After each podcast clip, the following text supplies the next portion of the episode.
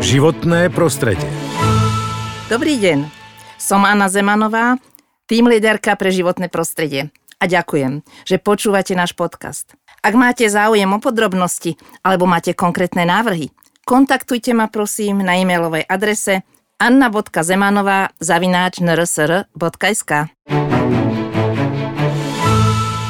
Nevzal som si dáždik a tak strašne som zmokol. A včera zase ma skoro upieklo. A to som len chvíľu sedel na terase na káve. No a asi ťa nepoteším, ale zajtra majú zase padať krúpy. A v Španielsku je cez 45 stupňov. No, moja zlatá, klimatická kríza už zasiahla aj nás.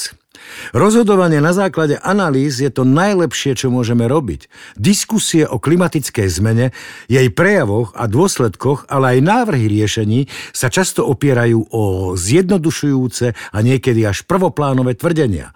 To vedie k tlaku na riešenia, ktorým chýba racionálny podklad a ktoré môžu spôsobiť veľké problémy v ekonomike, v celej spoločnosti a tým aj väčšie škody než samotná klimatická zmena a otepľovanie.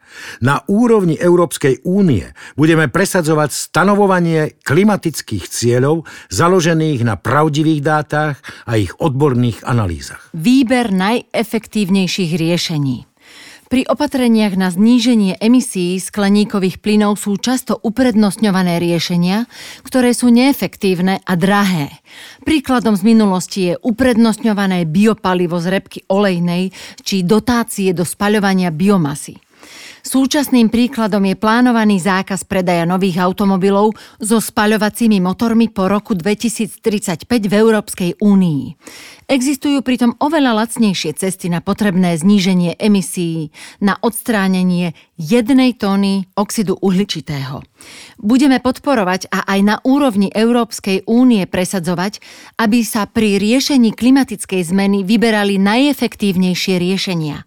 Budeme trvať na tom, aby pri jednotlivých opatreniach bola prepočítavaná cena za jednu tónu oxidu uhličitého zachytenú alebo odstránenú, či nevypustenú vypustenú do atmosféry a aby boli uprednostňované tie najlacnejšie riešenia. Princíp znečisťovateľ platí. Mm. Podľa viacerých štúdí ale aj podľa 28 nositeľov Nobelovej ceny za ekonómiu medzi najefektívnejšie spôsoby znižovania emisí skleníkových plynov patria politiky oceňujúce uhlík, teda také, kde znečisťovateľ platí za každú jednotku vypusteného uhlíka.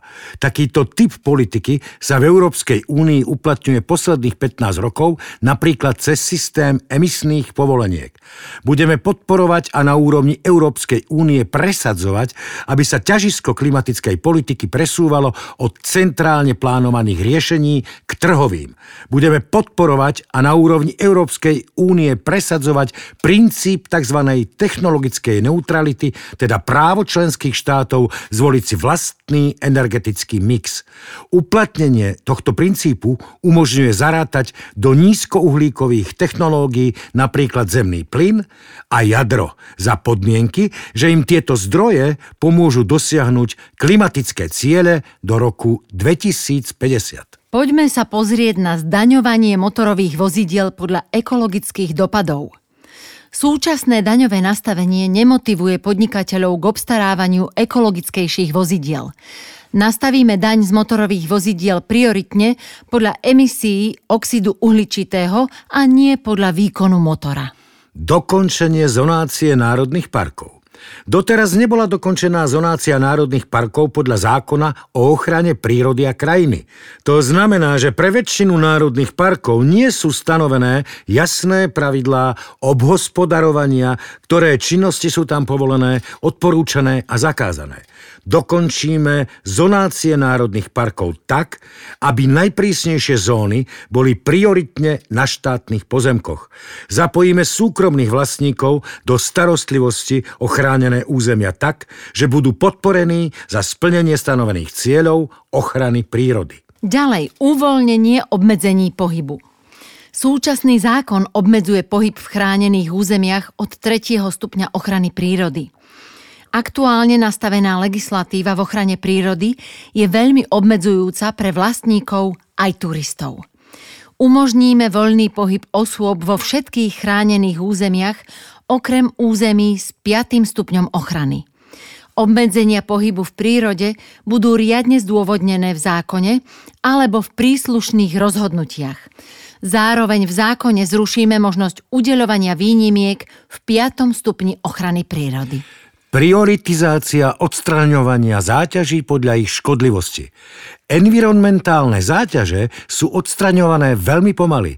Boj s envirozáťažami nezvláda Slovensko po finančnej, ani systémovej či manažérskej stránke.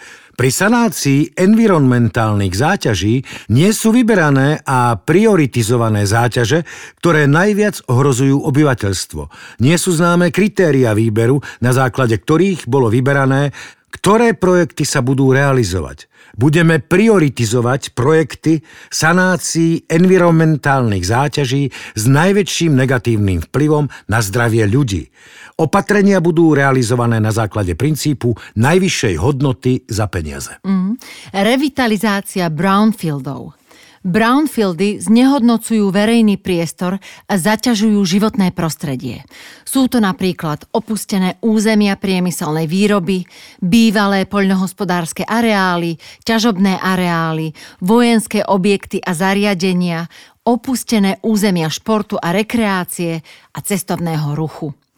Odstránime bariéry, ktoré bránia efektívnej revitalizácii brownfieldov, čím umožníme rýchlejšiu revitalizáciu týchto areálov.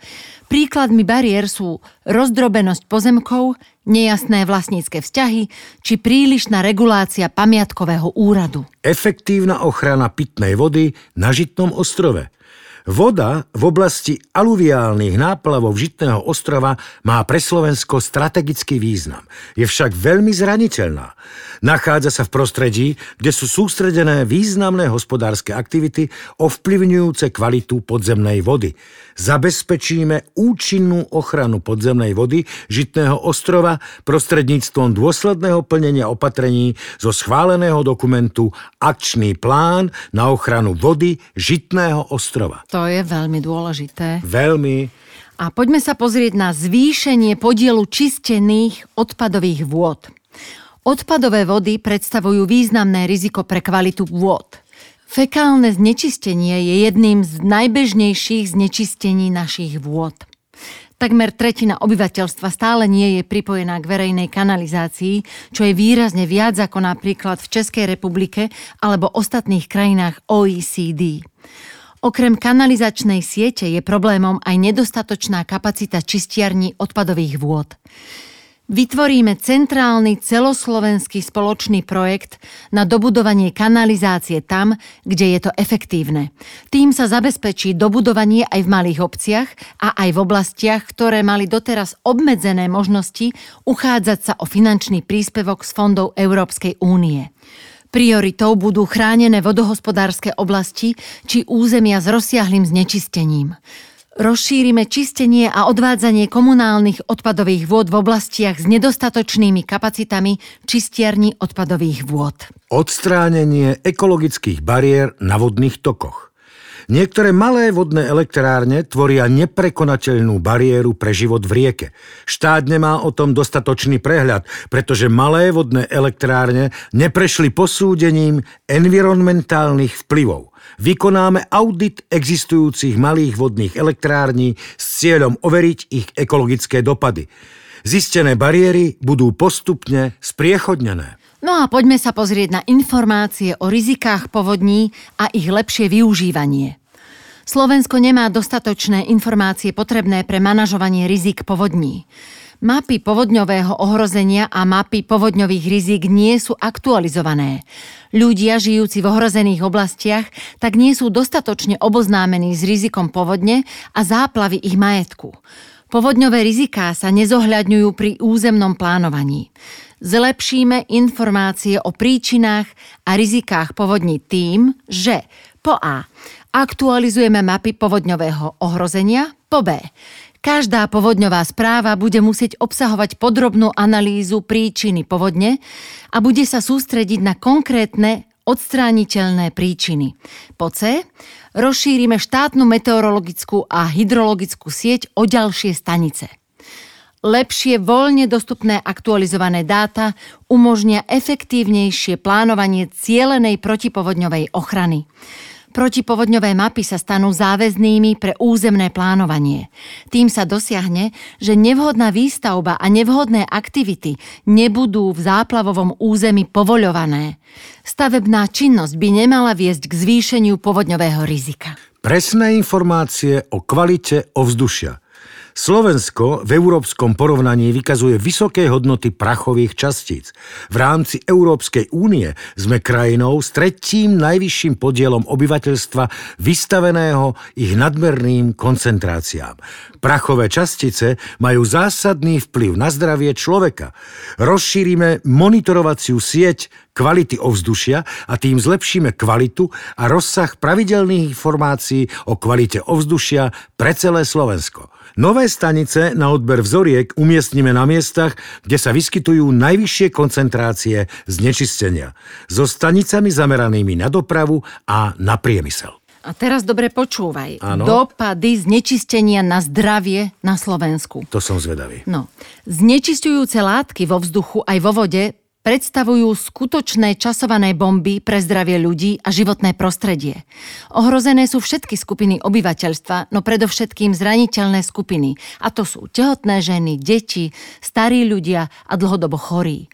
Sledovanie účinkov znečistujúcich látok, ktoré majú schopnosť zostávať v prostredí, je dôležité pre zdravie ľudí zabezpečíme presnejšie informácie o dopade znečistenia životného prostredia v slovenských regiónoch na zdravie pomocou ľudského biomonitoringu. Ten zistí, do akej miery sú ľudia vystavení chemickým látkam pochádzajúcim zo životného prostredia. Ľudský biomonitoring bude zaradený medzi monitoringy kvality životného prostredia a environmentálneho zdravia. Zvýšená kontrola nakladania s odpadmi. Tak to som zvedavá, čítaj. Niektoré predpisy v oblasti odpadového hospodárstva sú systematicky porušované. Preto by mali byť štátom dostatočne a pravidelne kontrolované. Ministerstvo životného prostredia si však plní kontrolnú funkciu nedostatočne. Posilníme kontrolné mechanizmy v oblasti odpadov. Zabezpečíme kontrolu hospodárenia a plnenia si zákonných povinností organizácií organizácií, zodpovednosti výrobcov zo strany Slovenskej inšpekcie životného prostredia tak, aby sa trhu zúčastňovali iba subjekty, ktoré konajú v súlade so zákonom. Oh, sme toľko dlžní nášmu životnému prostrediu. Vieš, že koncom júla vždy končí schopnosť našej planéty obnovovať zdroje? Mm-hmm. Samozrejme, je to iba ilustračný dátum, ale pripomína nám, že ďalšieho pol roka žijeme na dlh. A náhradnú planétu zatiaľ nemáme. Hmm. Životné prostredie sa bytostne dotýka každého z nás a musíme si to uvedomiť. Inak na zajtra už neviem, či si mám vziať do sebou dažník alebo slnečník. Mm, obleci plavky.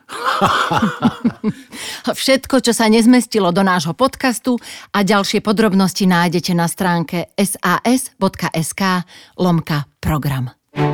Objednávateľ Sloboda a Solidarita, priemyselná 8 821 09 Bratislava.